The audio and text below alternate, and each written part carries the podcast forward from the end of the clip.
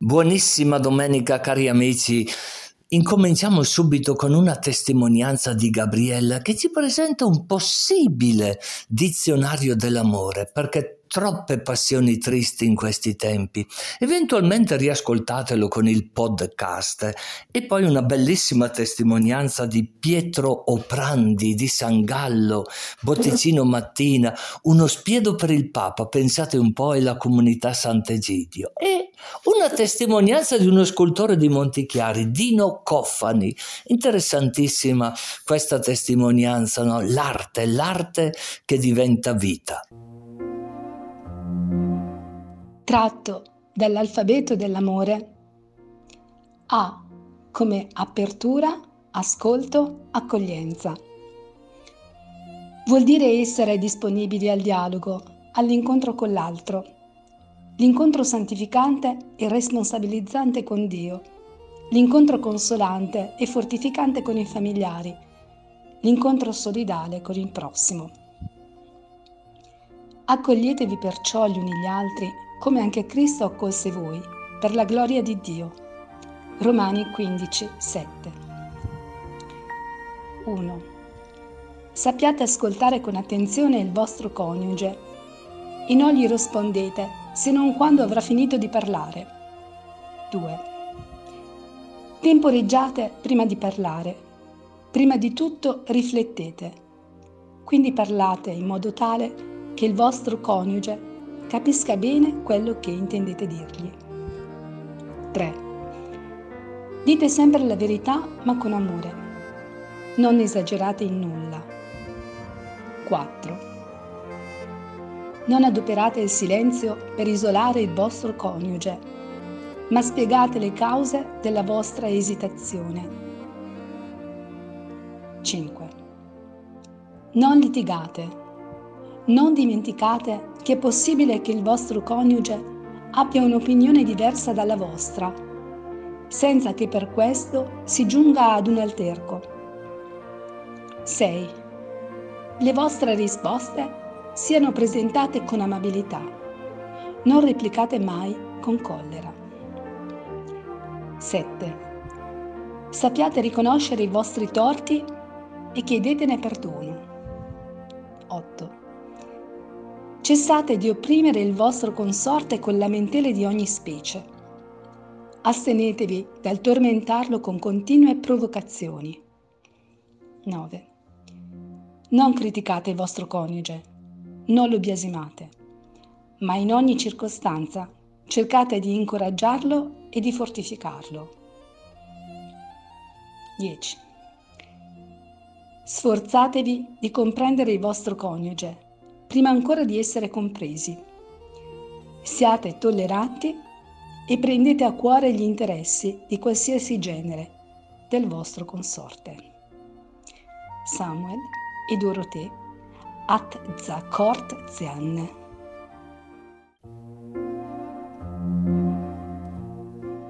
Carissimi amici, oggi ci troviamo in uno studio, eh? una volta come si dicevano questi studi di artisti, un atelier, qualcosa del genere, no? dove ci troviamo davvero con delle sculture, dei bassorilievi e abbiamo qui proprio l'artista Dino, Dino. Buona domenica Dino. Grazie, buongiorno a tutti.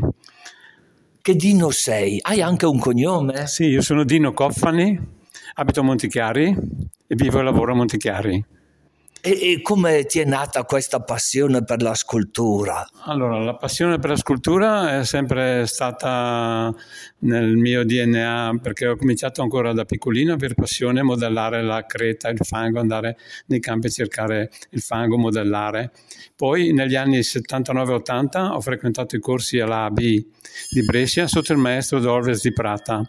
È stato lui che mi ha dato, per cui ho frequentato il suo studio, diciamo che non so, forse sono stato il suo allievo preferito perché mi ha detto se potevo frequentare il suo studio, infatti ho frequentato per dieci anni come suo allievo. E, scusa, chi era questo maestro che hai frequentato? Olves di Prata abitava a Brescia, era un famoso scultore, erano due fratelli, Oscar e Olves. Allora forse Oscar è il più famoso Oscar, di lui. Oscar è il più famoso dei due, però anche, anche Olves mh, mm, non scherzava, ecco. Non scherzava, non scherzava. Ma ascolta, tu hai fatto solo eh, delle sculture o sei sposato, hai dei figli? Sì, ho sposato due figli. Ah, beh, allora hai fatto anche dei figli. E qual è la differenza tra fare un figlio e fare un'opera d'arte, perché anche un figlio è un'opera d'arte, o mi sbaglio? Diciamo che l'opera d'arte può essere anche lei veramente un figlio, perché nasce dal, dall'amore di una persona. Uno ci mette l'anima, ci mette come fare un figlio, e ci mette l'anima, per cui anche la scultura è considerata, sì, una, una figlia, un figlio. Ho capito. E la moglie? Come la consideri? Che nome ha tua moglie? La moglie si chiama Adele. E diciamo che Mm, diciamo che è brava perché mi supporta, mi supporta perché insomma la vita tra virgolette di artista non è molto facile per chi gli sta accanto, però diciamo che mh, mm, supporto anch'io perché la considero la mia prima eh, critica, che lui viene giù quando sto lavorando, non tante volte perché a volte la mando via perché mi disturba, però quando diciamo quasi finita l'opera viene giù, ma proprio la prima critica è lei. Ho capito la prima critica, ma sei sicuro che sia solo critica? O magari inconsciamente ti viene fuori adesso siamo qui davanti a, una, a un bassorilievo, una crocifissione, magari lei ti viene fuori inconsciamente senza che tu te ne accorga perché tu dici certe volte la mando via, ma se, qual, se qualcuno è incorporato perché tu gli vuoi bene a tua moglie, certo. mi immagino. Certo, penso proprio di sì, dopo 55 anni.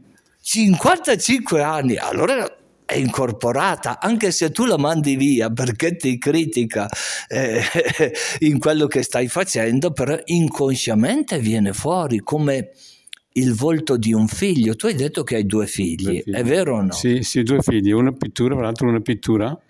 Tu correggimi Dino, se tu invece di avere il talento di fare bassorilievi, sculture, io vedo sculture in marmo, in bronzo, eh, certo in ceramica, eh, bellissime, no?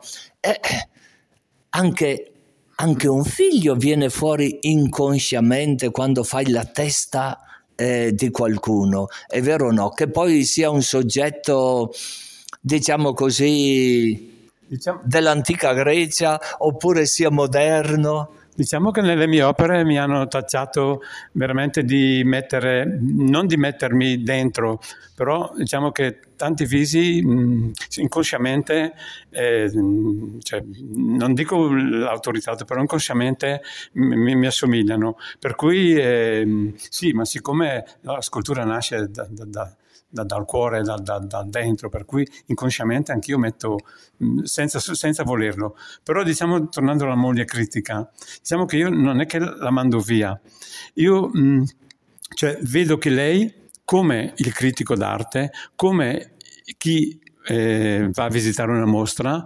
eh, vede delle cose che magari l'artista inconsciamente ha fatto ed è questo è molto, molto bello, anche perché diciamo che l'opera è fatta anche da leggere, ma certamente, ma certamente. Io ho sottolineato questo aspetto perché alcune volte quando intervisto alcuni scrittori, anche loro nei loro romanzi, al di là del nome che gli danno, viene fuori, viene fuori la propria famiglia, sia che parli di un nonno, sia che parli di un bambino che sta per nascere, era in questo senso, no? Non possiamo sganciarci dalla nostra famiglia, dalla nostra identità più profonda. Poi vedo che non c'è solo eh, il soggetto religioso, vedo anche dei sederi qua dietro, coperti per la verità in questo scultura bassorilievo. che cosa rappresenta questa donna vista da dietro? Allora, diciamo che la, la, la mm, signora vista da dietro è, è, è davanti a uno specchio Ecco. Ah, ah, allora immaginatevi, immaginatevi eh, proprio eh, è fatta in terracotta questa. Eh, sì, poi ce n'è una, una, in bronzo che è proprio diciamo la figura davanti allo specchio che se uno la guarda bene è una figura tagliata a metà, nel senso che è vuota questa figura. Perché è vuota? Perché chi la guarda deve sapere che non guarda la scultura, ma guarda se stessa allo specchio e si specchia lei. Cioè, questo è il motivo lo, specchio, lo, specchio, è il motivo di questa cosa, che la persona che guarda si specchia, per cui può fare pensare di tutto, fare un esame di coscienza, fare un passaggio della, della, della sua vita, proprio davanti allo specchio. Davanti allo specchio. E mi immagino che hai detto sono 50 anni che siete sposati? 55 per la 55, allora specchio. Ascolta un po', Dino, adesso tu mi suggerisci tante altre cose. Quando ero piccolino, io sono originario di Castenedolo, tu di Montichiari, perciò siamo vicini. Arrivava la feria per le feste patronali e insieme alle autoscontri, al tiro a segno, a quelli che vendevano lo zucchero filato, c'era qualche volta, non sempre, come una stanza degli specchi dove uno entrava e si vedeva allungato, si vedeva eh, ingrassato, si vedeva deformato in tutte. L'arte ci aiuta a recuperare qualcosa che ci sfugge nella normalità della vita. Secondo te questo dono che il Signore ti ha dato, cosa ci trasmette al di là delle interpretazioni soggettive? Proprio pensando a questo basso rilievo che io ho qui di fronte, immaginatevi no? una donna che guarda allo specchio, come ci ha detto, e che mm, ha su praticamente un vestitino si vede tutta la schiena nuda, no? mentre il sedere è in parte coperto. E ecco, cosa ci puoi dire? Ecco, ci fa vedere adesso un'altra, un'altra scultura doppia, per così dire, la parte davanti e la parte dietro, un bronzo. In questo caso che bronzo sarebbe? È un bronzo a fusione cera persa si era persa vuol dire che modello, l'originale è andato perso e è rimasto solo proprio il bronzo, poi viene patinato e proprio questa scultura dà proprio l'impressione de, dello specchio. Dello specchio, allora immaginatevi che c'è davvero un riquadro rettangolare dove c'è una figura davanti e l'altra dietro lo specchio. Perché è così importante lo specchio, al di là di quell'esempio della mia eh, giovinezza quando entravo in quella stanza tutta di vetri che c'era praticamente in una feria, vi immaginate un po', in una feria insieme agli autoscontri. Perché è importante scoprire l'essenza della nostra vita nella, nel fluido della nostra esistenza? Perché uno davanti allo specchio eh, si sente, cioè, è solo, per cui ha proprio il tempo il, il, di, di, pensare alla, alla, al proprio vissuto, proprio vissuto, di modo che può fare la carrellata della sua vita nel bene e nel male e penso che lo specchio sia proprio l'anima di uno che, che, che, che si guarda, ecco l'anima di uno che si guarda. Però questo ovviamente non è un solipsismo fine a se stesso, perché gli esami di coscienza vanno bene affinché uno poi si, si lanci alla vita, si lanci alla comunità, al bene comune, come si dice, per scoprire in tutti eh, eh, non solo degli aspetti, diciamo così, interiori, ma proprio per il bene comune l'arte contribuisce secondo te Dino, dopo tanti anni eh, che hai fatto sculture, al bene comune? Io penso proprio di sì, perché anche perché diciamo che l'arte, nel mio caso, eh, diciamo che in parte mi ha modellato, perché io mh, osservo molto le persone, le guardo e poi eh, vedo mh, certi comportamenti e vengono trasmessi nel, nella mia arte. Se voi guardate le mie figure sono varie, vanno dalla figura, dall'informale, Um, astratto non ci sono ancora arrivato. E ci arriverò quando, quando sono sicuro eh, di essere capace eh, perché l'astratto è molto difficile io voglio essere tranquillo con, con, me stesso, per cui se non riesco a capire una cosa non la faccio. Ho capito.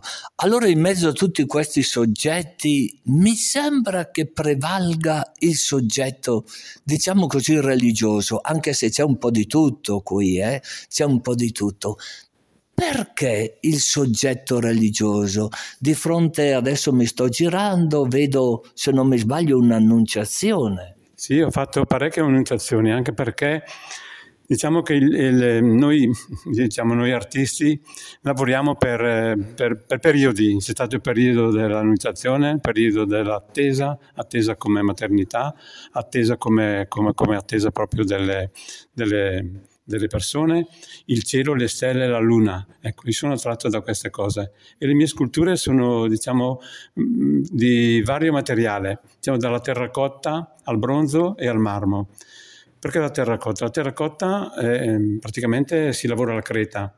Eh, è, facile, è più facile lavorare alla creta, però diciamo che la creta devi partire proprio dal nulla, per cui devi proprio creare. Mentre col marmo hai in mano, comunque hai in mano un pezzo di, di marmo, che sia un pezzo di marmo, e da lì eh, la, lavori per cui mh, vedi, lavorando vedi che vinci la materia, per cui è una soddisfazione molto, molto, molto che bello, che bello quello che stai dicendo Dino. Guardate se volete passare qui dal suo studio, dal suo atelier con una esposizione bellissima. Ci troviamo a Montichiari dialogando con Dino, questo scultore. E dove ci troviamo? In che via esattamente? In via Pietro Zocchi Alberti 75 a Montichiari. Sai che quando stavi accennando all'annunciazione, sai che cosa pensavo io?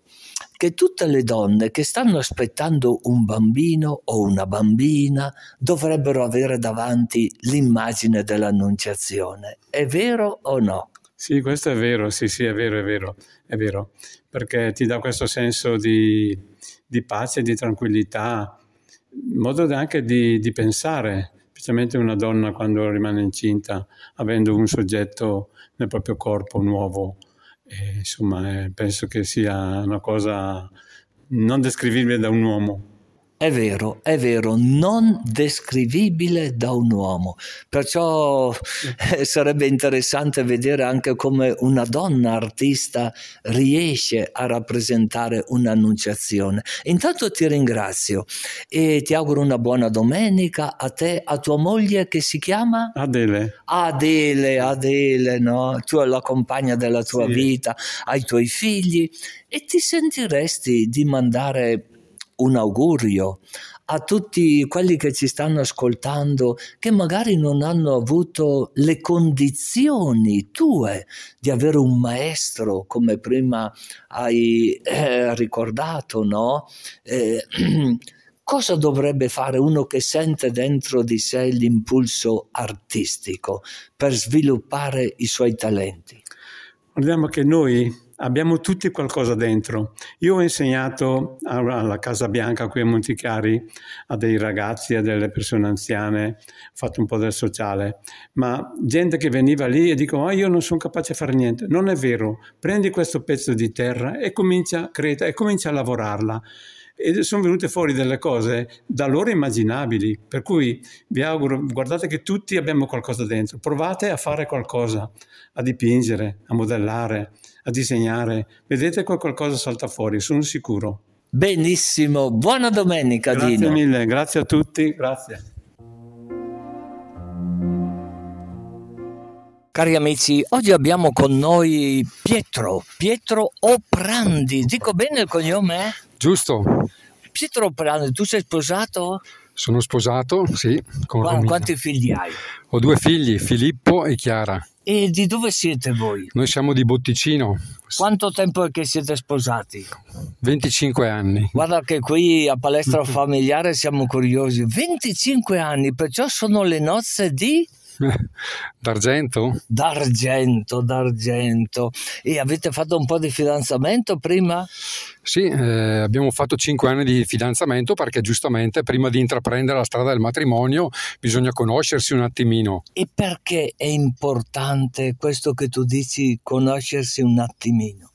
Ma è importante perché dopo, una volta che si è fatta la scelta, una scelta definitiva importante come il matrimonio, non si può poi ritornare indietro. È una vita per sempre insieme. Ascolta, io non so se è ancora di moda quella parola un progetto di vita. Eh, vale ancora questa parola in questi tempi, un progetto di vita? Ma è fondamentale avere un progetto di vita soprattutto quando eh, si, ci si mette insieme e si costruisce una famiglia. Perciò una, un'affinità di coppia che è fondamentale per, per il futuro.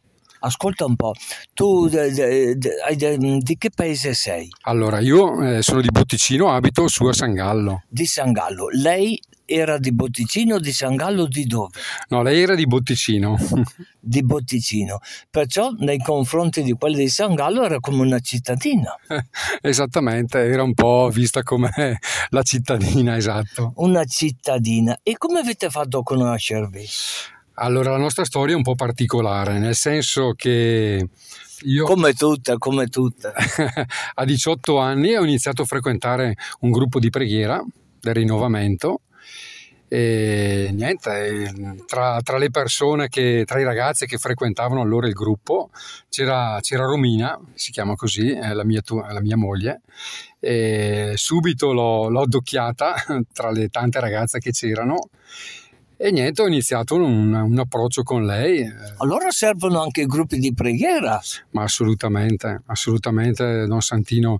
I gruppi di preghiera eh, aiutano, diciamo così, eh, i ragazzi, soprattutto perché parlo, parlo di quel tempo, noi eravamo ragazzi, a fare gruppo, a stare insieme, a fare delle belle esperienze di amicizia e poi anche di conoscenza della parola e della conoscenza di Dio della conoscenza di Dio e, se ho capito bene, persino della propria vita. Perciò chi conosce Dio conosce anche la propria vita. se tu l'hai addocchiata subito, Santa Maria Vergine, è importante il, il modo di guardare? È importante il modo di guardare, il Signore ci dà, ci dà anche questa, questo dono no? di, di, saper guardare le, le persone eh, andare, andare, oltre, andare. E questa è una, una, una grazia sicuramente.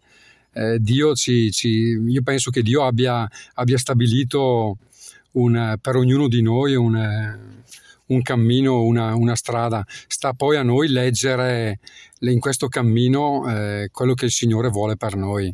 Bello, bello quello che dici. Ascolta, mi piacerebbe approfondire un po' questo tema, no? Magari in un altro momento, questo sul fidanzamento. Eh, è, è vero che tu aiuti anche delle coppie che vogliono prepararsi al matrimonio? Allora sì, nel, nel, mio incontro quotidiano eh, cerco di, di, portare la mia testimonianza anche per spiegare la bellezza del matrimonio eh, il matrimonio non è, non è, una schiavitù, non è un peso, il, il matrimonio è una grazia, è un dono.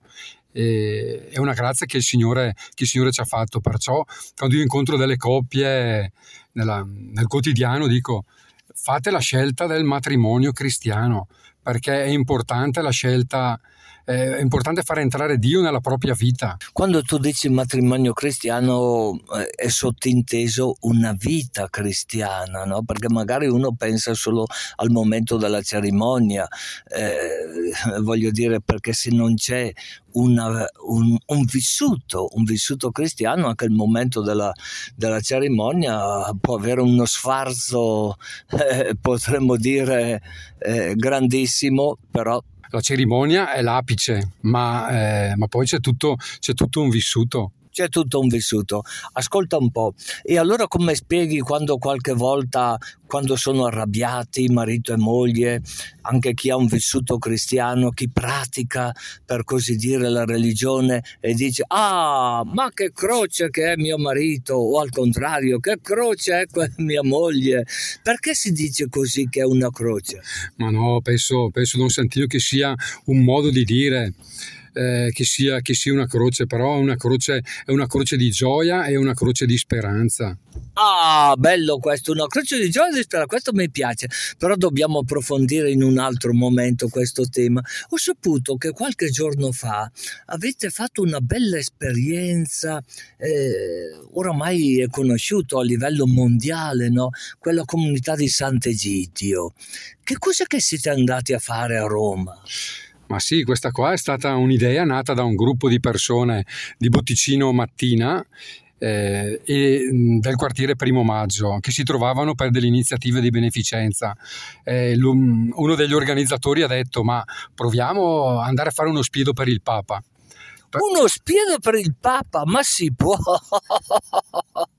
Sì, perciò da Botticino a Brescia, da, da Botticino scusate, fino a, a Roma per preparare uno spiedo per il Papa. Eh, perciò abbiamo preso dei contatti tramite un sacerdote, che è Don Raffaele Licini, del quartiere Primo Maggio. Primo Maggio tu dici a Brescia, quartiere Primo Maggio di Brescia, ho capito, parrocchia San Benedetto? Esatto, la parrocchia di San Benedetto. Don, eh, Don, Raffaele era stato parroco delle parrocchie di Botticino, perciò c'era questo gemellaggio, eh, queste persone... Vi conoscevate, diciamo così. Esatto, ci conoscevamo, perciò all'interno di, un, di una delle esperienze di beneficenza, ma andiamo a fare lo spiedo al Papa. E così si sono presi i primi contatti con, eh, con, Roma, con il Vaticano, anche perché c'è tutta un'organizzazione particolare. Siamo stati in udienza dal Papa e gli abbiamo spiegato questa, questa iniziativa.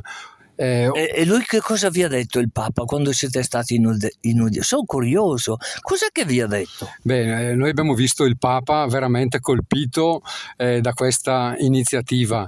Infatti lui ci ha detto ci ha ringraziato, eh, ci ha accolto e ci ha detto grazie che fate questa cosa per i poveri, questa, questo servizio per i poveri. E venite da lontano, da Brescia fino a Roma. Ho capito. E poi dove si è concretizzato questo spiedo? Sono curioso, eh? Perché parlando di spiedo io sento come, non so, un, un odorino, un profumo, un profumo particolare. Eh sì, è il profumo dello spiedo, ma anche il profumo della, della, carità che poi ha coinvolto le persone che hanno partecipato a questa iniziativa. In Vaticano non era possibile cucinare, perciò eh, siamo stati indirizzati alla comunità di Sant'Egidio e la comunità di Sant'Egidio eh, siamo, siamo andati e, e, abbiamo preparato appunto questo spiedo per 600 persone. 600 persone! Pa! Poiché Sant'Egidio è quella che aveva quel prete che dopo il Papa ha nominato vescovo di Bologna, che poi l'ha nominato cardinale, se non mi sbaglio, no? Eh, quel Zuppi. Cardinal Zuppi, che adesso lo si sente un po' da tutte le parti, lui viene fuori proprio da quell'esperienza lì di Sant'Egidio. Bene, bravissimi, che, che iniziativa davvero no? interessante, no? Sì, un'iniziativa interessante. Guarda, quello, la cosa che ci ha colpito è quello che abbiamo trovato scritto sulla comunità appunto di Sant'Egidio, di Sant'Egidio appena entrati, che dice così, no? richiama il Vangelo di Luca. Quando offri un pranzo o una cena, non invitare i tuoi amici, né i tuoi fratelli, né i tuoi parenti, né i ricchi vicini, perché anch'essi non ti invitino a loro volta e tu abbia il contraccambio. Al contrario, quando dai un banchetto, invita poveri, storpi, zoppi, ciechi e sarai beato perché non hanno da ricambiarti. Eh, invitati da questa parola abbiamo partecipato a questa esperienza è stata veramente un'esperienza arricchente che ci ha dato un nuovo slancio per poter continuare il nostro servizio nelle nostre comunità parrocchiali Benissimo Pietro, bravo. Amici, eh, ci sentiremo un'altra volta con Pietro perché lui non ce l'ha detto, ma è anche diacono, diacono permanente. Perciò auguroni per i tuoi 25 anni di matrimonio, per tua moglie. Come hai detto che si chiama Romina? Esattamente, si chiama Romina. Romina, Romina, auguroni, auguroni e buonissima domenica. Grazie a tutti e anche a voi una buona domenica ti sentiresti di, visto che sei un diacono, magari non tutti sanno che ci sono i diaconi permanenti che sono sposati, perché tanti pensano di far sposare i preti, no? Però non sanno che nella Chiesa c'è questo servizio del diaconato permanente. Ti ti senti di mandare una preghiera e una benedizione a tutte le famiglie che sono sintonizzate con palestra familiare?